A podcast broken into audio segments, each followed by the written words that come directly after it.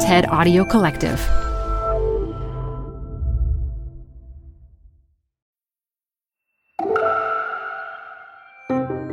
You're listening to TED Talks Daily. I'm Elise Hu. Welcome back to the final episode of our TED Talks Daily Summer Book Club. I hope you've enjoyed these conversations and book recommendations as much as I have. And we'll be back next week with our regular TED Talk format. We've got a special treat for you today because I'm sitting here with another TED Audio Collective host, Chris Duffy. Support for TED Talks Daily comes from Capital One Bank. With no fees or minimums, banking with Capital One is the easiest decision in the history of decisions. Even easier than deciding to listen to another episode of your favorite podcast. And with no overdraft fees, is it even a decision? That's banking reimagined. What's in your wallet? Terms apply. See CapitalOne.com slash bank. Capital One N.A. member FDIC.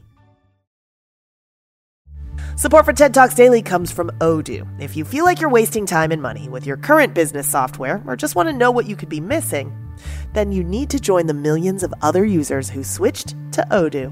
Odoo is the affordable all in one management software with a library of fully integrated business applications that help you get more done in less time for a fraction of the price. To learn more, visit odoo.com slash TED Talks. That's O-D-O-O dot com slash TED Talks. Odoo, modern management made simple. Hey, Chris. Hi, thanks so much for having me. Thanks for being here. And tell us about your podcast for some of our listeners who might not be listening yet, but soon will. Uh, How to Be a Better Human is the name of the show. And basically, what we do is we take all of the great advice from genius TED Talk people and then try and figure out how would a regular person actually put that into place in their life, right? Like, you're so, you're so smart. You figured it all out. But like, what about me, a regular person who's trying to improve their lives? How do I actually use that advice and, and what do I do with it? Yeah, I love the premise of this show. We are about to play your episode with comedian and writer Maeve Higgins, who focuses a lot on immigration. What can you say to sort of preview the conversation? Yeah, I think something that's so interesting to me about Maeve is Maeve is a comedian. Um, she's also an Irish person who moved to the United States and looks at the U.S. with uh, kind of an outsider's eye, but then in a very unique way, not many comedians can say this, also has her master's degree in uh, immigration and migration What? studies. So she's not just funny, she really also looks at uh, migration and the way that we see borders and nationality and who is or is not a good quote unquote immigrant uh, really critically and in a really interesting way, I think. And what stood out to you about the talk? Well, for one, she's talking about really serious issues, but she's also hilarious, right? Like Ah, that's, great. I think, a beauty of comedy is that you can see uh, problems in the world from a from a way that doesn't just make you want to shut off and uh, go live in a cave for the rest of your life. That's fantastic. And this is our summer book club, of course. So we are pairing your interview with a novel that you love called There There by Tommy Orange. Tell us a little bit about There There. So this book, there, there, it, it really reads like an action movie. There is so much going on in this book, and yet, while it's this action movie following twelve different Native Americans living in contemporary Oakland, California, in and around hmm. the city. It also mm-hmm. has these essays about what it means to be American, what it means to be Native American, how the mm-hmm. United States has treated its different populations over the time. So it's like the the best action movie and also one of the smartest sociological and historical essays paired together. That's what I love about this book Great pitch. the reason why I thought these two paired really well is I think they're There There is really interesting in the way that it makes you look at contemporary uh, America and the contemporary United States differently. For me, it really made me see the way that Native Americans living in uh, urban places. How they live and how that is not uh, a thing of the past. It's very much a thing of the present, and these issues are still unresolved. And I think one of the things that I find so interesting about Maeve is she really challenges us to see borders and immigration not just as uh, pieces that are set and they have to be this way, but really as um, things that we can imagine differently and see differently, and that that could be a real way to change the way that we look at borders and nationality and the way that we treat people all over the world differently. And I think There There kind of has that same idea about how none of these issues are set and fixed and solved. Great tee up. You're about to listen to an episode of How to Be a Better Human featuring host Chris Duffy in conversation with writer Maeve Higgins. You are listening to How to Be a Better Human. I'm your host, Chris Duffy, and today on the show, we're talking about comedy and immigration. Now, those are two topics that you probably don't think go together. But our guest today, Maeve Higgins, is a comedian and an author who moved from Ireland to the US, and she's made a career out of using humor to get people to see borders and migration differently. You know, in general, one of the things that I love most about comedy is how a good joke can take something out in the world that you've noticed but maybe never fully articulated to yourself. And then a comedian comes along and their punchline makes you laugh, but it also crystallizes the way you see that thing and you can never see it the same way again afterwards. In Maeve's comedy, she tells her own experience of leaving home and she uses jokes to complicate the narratives that we sometimes hear about immigration. Particularly the idea that there are some immigrants who are quote unquote good and others who are quote unquote bad. Now, I'm I'm really kind of analyzing Maeve's joke a lot here. And as E.B. White once said, explaining a joke is like dissecting a frog. You understand it better, but the frog dies in the process. And so, in the interest of not killing any more frogs, I'm going to stop talking and just let you hear from Maeve herself. Here's a clip from her talk at TED Women. I won the Alexander Hamilton Immigrant Achievement Award for contributions to Manhattan and New York State. Thank you. So, Alexander Hamilton himself was an immigrant, and all he had to do was set up a banking system, help to win the War of Independence, and generally found the United States to be considered a good and welcome immigrant. That's a lot to live up to, you know. I can't even remember my online banking password.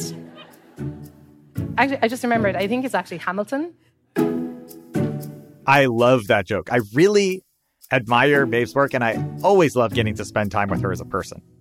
On today's show, we're going to get more into Maeve's comedy. We're going to talk about her writing, and we're going to talk about why she decided, right as her movie acting career was taking off, to get a master's degree in migration studies. Not the typical path for a movie star. We're talking comedy and migration with Maeve Higgins. Hi, I'm Maeve Higgins. I'm a writer and I'm a comedian. I live in Brooklyn and I'm from Ireland.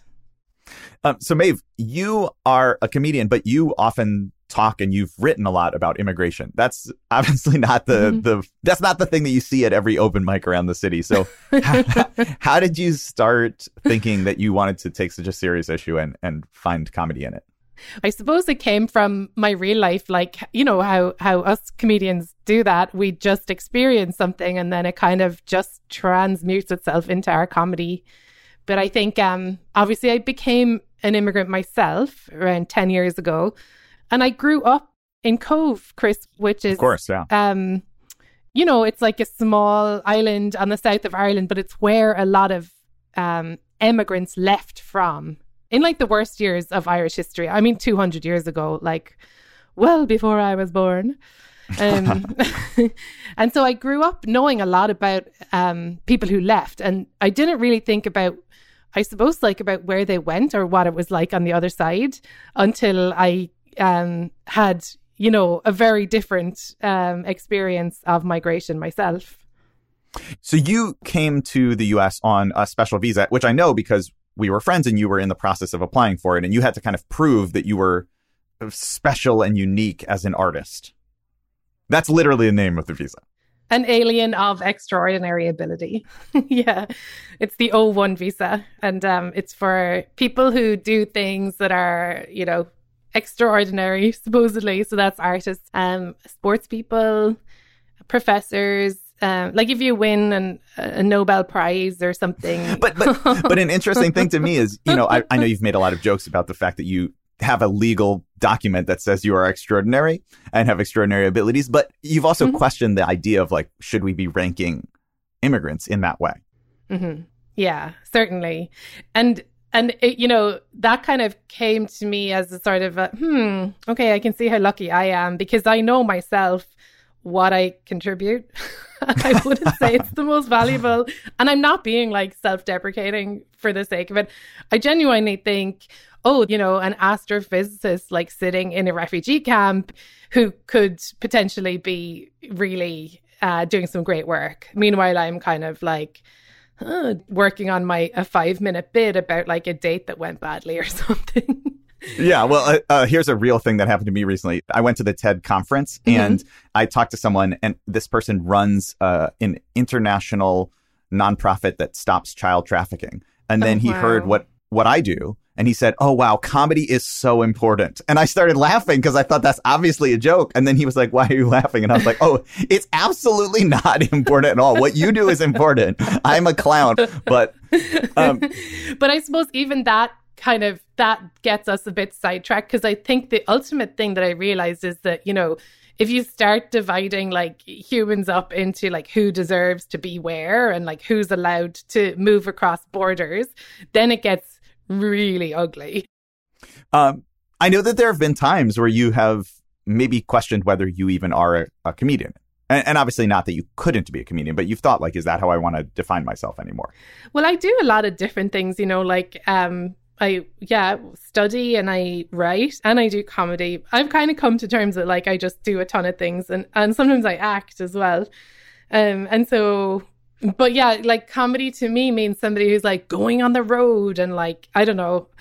I, am not sure. I just suppose I didn't really feel like, especially when I was coming up in comedy in my 20s, it was, you know, very male, very, and not just male, but like very macho and uh, kind of chauvinistic. And, um, I just didn't want to be part of it, but I also did want to like make jokes and be funny and like travel around. So I have a hard time identifying with comedy, but these days I'm older and I live in New York and I do this show every week and there's like so many interesting fun people from all different perspectives, you know.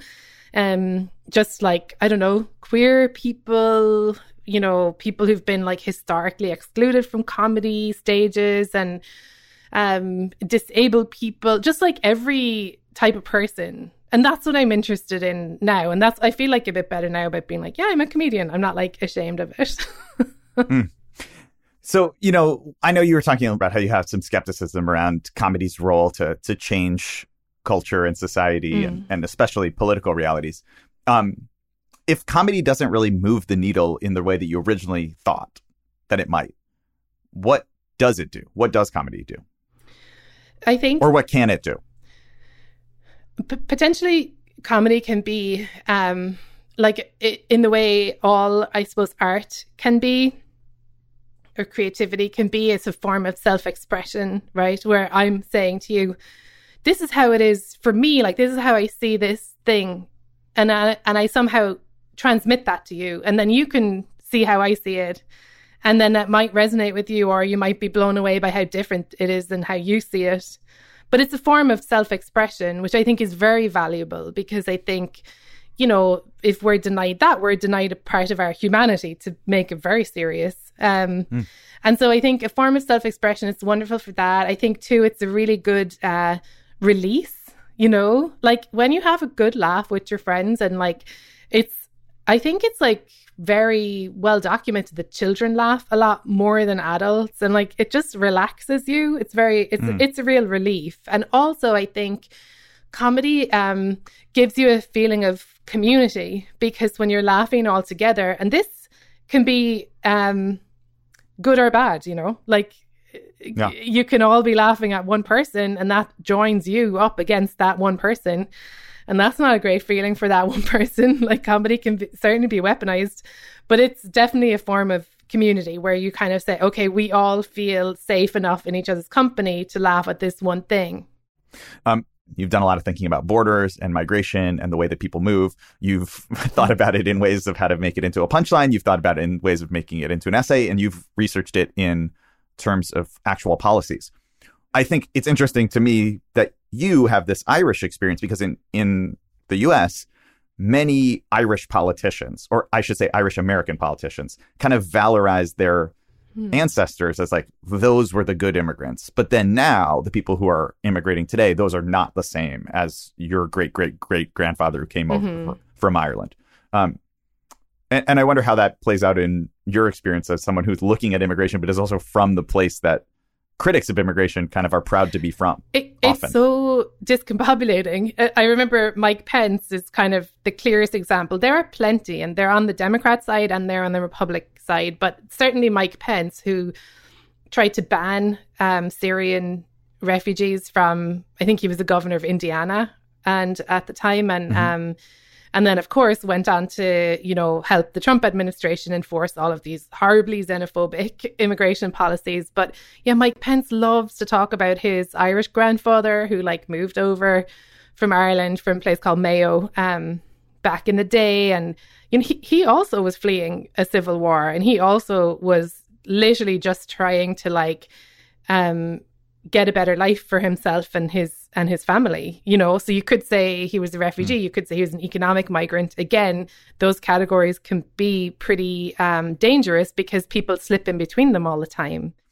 What can a person do if they are living in a country that is a place that people are trying to migrate to? How can they actually think about borders and migration differently or or maybe even take action?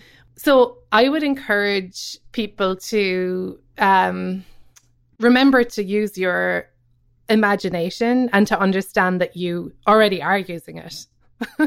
so to see to look at a border and think like, wait now, like who said it's there? And you know, in so many cases, it's because of violence, it's because of war, it's because of white supremacy that borders even exist in the first place um, certainly, you know, you go to Texas and you see that there's like been hate crime against like, um, you know, Latino immigrants. And it's like, this used to be Mexico not that long ago.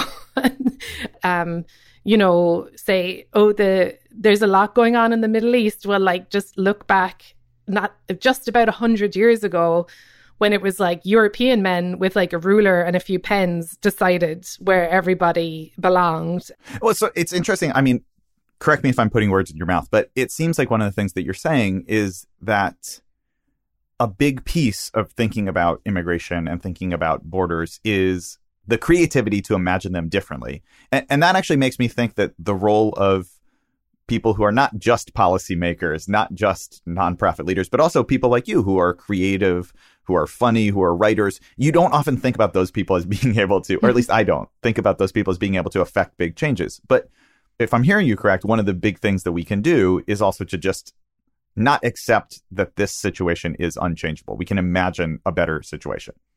Yeah, absolutely. We can imagine it and then um and then take steps to enact that. Yeah. So, yeah.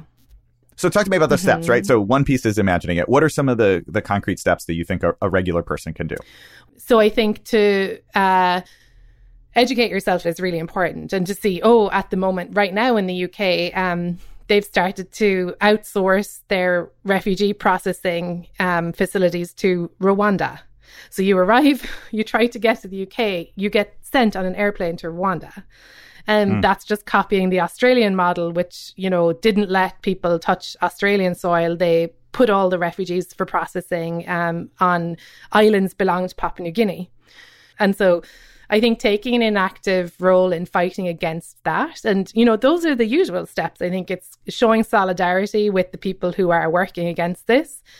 If I'm thinking, oh, wait, like there's all these like single mothers living in um, this immigrant neighborhood near me, so, happens to be Sunset Park in Brooklyn. Um, I wonder like how they're doing in the pandemic. I can literally Google that and see that there's an organization working there helping single parents in Sunset Park you know? So don't think that you have to go out of your way to do a huge start something. You will probably find um, people who are already helping and then you can support them in whatever way you want. That could be i mean i'm like a comedian so i could do a show for them. I could donate money. I could raise awareness that tricky word. And also just mm-hmm. to jump in there is I, I think that a key part of finding organizations that are already doing the work around this is it can also help you to avoid being the you know the savior mm-hmm. who parachutes in and i put that with the big quotes around savior right of like i can do it and i am going to help these people who are helpless and they can't help themselves instead right. there's probably an organization that's doing really good work and you can lend your support to them rather than thinking like you have to reinvent the wheel for people who may not even want the wheel reinvented. Yeah, exactly. And like different, especially if you're, say, if you're in the US or if you're in the UK mm-hmm. and you're you know, thinking, I want to help arriving immigrants. I want to help um, arriving asylum seekers. We've had lots of Afghan refugees moving to the US recently. They're going to have completely different needs than, you know, a family arriving from Ukraine who maybe have cousins here.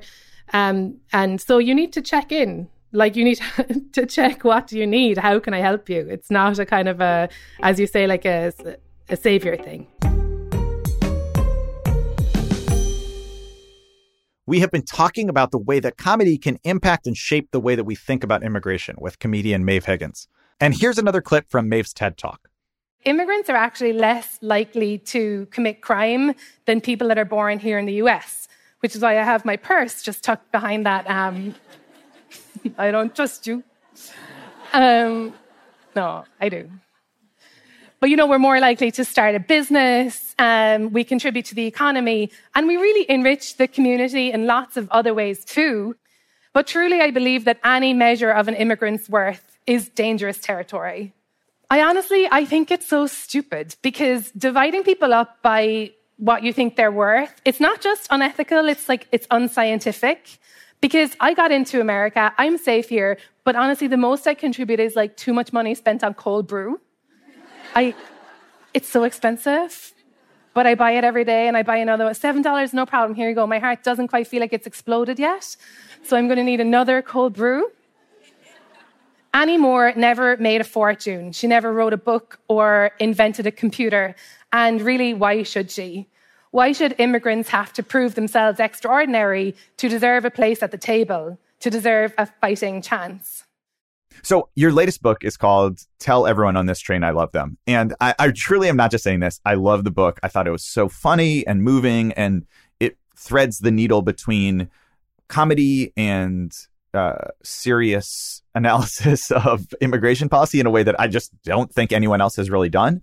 So how did you come up with the idea for the book and what was the process of writing it like? Yeah, well I I first of all I would say like immigration stories are this is from like a kind of a you know very like I write for a living, like it's a very writer point of view. Uh-huh. They're so interesting to me because immigration stories, by their nature, they have like a beginning and a middle. They have a journey. They have like somebody changing worlds. And like when you speak to immigrants or the children of immigrants, it they often have this like really fascinating glimpse into two different realities you know well here's one thing that i i remember that is a personal story that i've always laughed about is one time you and i i mean we met in the in Boston and in New York, so yeah. in big northeast cities. But one time we were doing a show in a kind of semi-rural area in the Midwest, um, and our, our hotel was next to a big box store. I think it was a Walmart. And I remember that, that, I asked you what you were doing. I was like, "Oh, hey, what are you what are you doing? You want to hang out?" And you were like, "I'm just walking through the parking lot. It's so enormous. I've never seen a parking lot this size. I have to take photos to send to my family." which which I get it. That's so funny, but to me it was like, "Yeah, of course it's just an enormous parking lot." But you were like, "This is the most American thing I've ever seen." I do think that your work is evidence that comedy can bring attention to things that are not paid attention to as much as they should be. Or it can shine a focus in places that people would maybe prefer not to look. And when you get them to laugh, all of a sudden they see it in a way that they would have glossed over it otherwise. Yeah, that's interesting. I mean, that would, that's, you know, that would be wonderful. But yeah, I suppose one example that I did write about in my book was when I went to visit the Border Security Expo.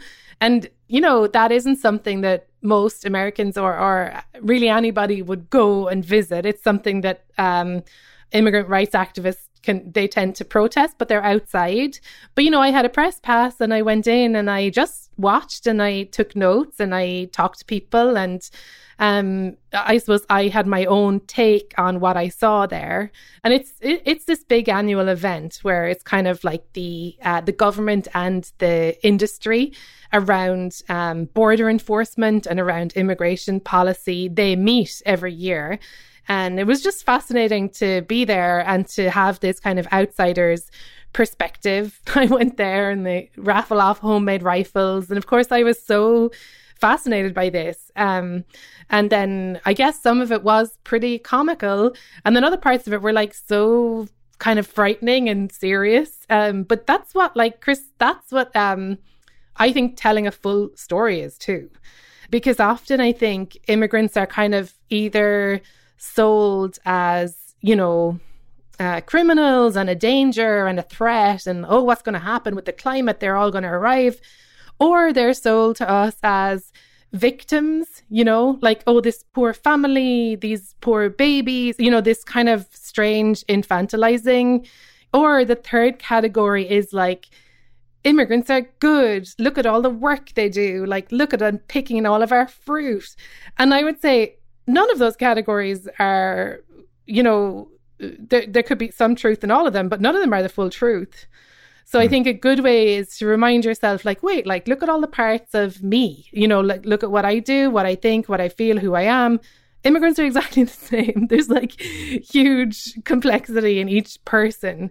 So I think resisting um, very simple stories about immigrants is, is one thing that we can all do without that much effort, really. It's just kind of resisting what we're fed. One thing that I know about you from knowing you as a person, and also is so crystal clear in your writing, is that you take such joy from meeting people from different places and different backgrounds. Mm-hmm. So I wonder, um, what are some of the the favorite moments or the favorite people that you've gotten to talk to in the course of, of writing your books? Oh, so many people. This one little girl, she was 10 and I met her. I, I was interviewing her down in Richmond in Virginia because I was talking about like for one story in my book about these what we do with statues in Ireland of former colonizers, the English. And like Irish people have had like a really crazy time with statues and monuments at home, mainly just like blowing them up. But like as a party, like everybody gets together on the street and the army's like, stand back and we're going to blow this up. And it's like very kind of fun. Um, it's officially blown up. It's not like yeah. a, uh, an unofficial blowing up. and so I was kind of you know, writing about the history that we have with monuments and then, you know, the the very current, you know, extremely urgent kind of questions that Americans are diving into. It's causing all this kind of anguish and also hope. So anyway, I was chatting with this this little 10 year old down in Richmond and she was just wonderful, Chris. She was just like, Yeah, I my dad brought me to the um you know, to, to Monument Row that they have down there. They've since been removed, but of course there was the big Robert E. Lee statue that when the Black Lives Matter movement came up, they took it over and they projected on it, and people could scribble on it and uh, do graffiti on it. And she was just like such a cool child. And she was like, I went there, it was really nice. Like, they were giving out food and water, and like, I got to spray with my spray can on the foot of the statue. And to her, this was like a very, I think, going to be a very solid memory, you know, of when she was allowed to own the place she lived, where she was allowed to kind of claim the space around her, whereas before it was all cordoned off and it was this big, insanely big statue overseeing the city of like somebody who thought that people like her, she was a black girl, should have been kept in slavery. So, but she wasn't, this didn't feel like heavy or sad. It was just like an experience in her day, you know, just before she went to play like computer games and like have a barbecue with her family. Like it was, it was just like another moment in her life. And I think um, that's really important to capture when you're talking about um, big and sad and historic things or like larger ways that society operates is to like go small. And I remember too, um, talking to for my podcast, I, I interviewed an Iraqi um, asylum seeker. He actually came over here on um, a special immigrant visa, which is for people who assisted the US Army when they were, you know, in their various jaunts all over the world and doing their various illegal wars. and so he um, he was here and he was really, you know, heartbroken because he could not go back. And he, so he was away from his family and he was um, he was away from everything he grew up with. He was making a new life in Seattle. He was also a queer man. And again, that would make him very unwelcome at the time. ISIS were in control of large parts of Iraq. When I met him, and, you know, I got to his apartment and he was in the middle of making a mermaid costume. He was like, okay, I'll just be two seconds. Like, you know, I'll be right there. There's some sequins missing from the tail. and it was like these moments of joy and connection that are in everybody's life, I think are really important to include in stories of, you know, um, pain and stories of borders and the, the way uh, things cross us when we're just trying to live our life. It's so, uh, it's so lucky that I get to see it from both sides, you know, and it's so mm. wonderful that I get to kind of piece these little bits of history together. The first the first girl through the first immigrant through the gates of Ellis Island, you know, I wrote about her, Annie Moore, her name is, and um, she left from my hometown, and now there's an, there's a statue of her in Cobh, my hometown, with her two little brothers Um, and then there's a corresponding statue of her on Ellis Island because she, you know, she was the first one there. And, you know, when you think of her, she was an unaccompanied minor, basically. She was undocumented. Uh, she was traveling, hoping to be reunited with her parents who had moved here to the States, you know, a couple of years before that. She was looking after her two little brothers. Like, amazing, you know. And she she was walked in, she was given a gold coin she was celebrated. Um, you know, that was in 1892. It's very different than, you know, there's teenage girls right now um, at the southern border who are absolutely entitled to apply for asylum who are being kept out. What are three things that people listening can do to think about immigration and borders differently or to make positive change around immigration and borders? definitely inform yourself is one thing. I know myself, if you have a passport and you have citizenship, you're not going to need to think about um, migration, but it's really worth it. Like, figure out, okay, why are your borders there? Who's making the rules around them? Um, and why that is, and why historically, and why right now. So, I think inform yourself about America's past and present with immigration laws and then look at like who they impact day to day. And I think reaching out to um, immigrants and asylum seekers can seem a little bit daunting, or you might think, well, like, I'm not from that community, they don't need me around. But actually, it's really been proven that something like community sponsorship, um, which the US is just now starting to do again, um, they can sponsor immigrants as a community, not just families bringing each other over.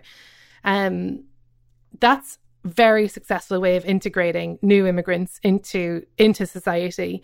Um, the more contact and the more connections that a new um, migrant has with people who are already there, then the more successful their um, their life is going to be here.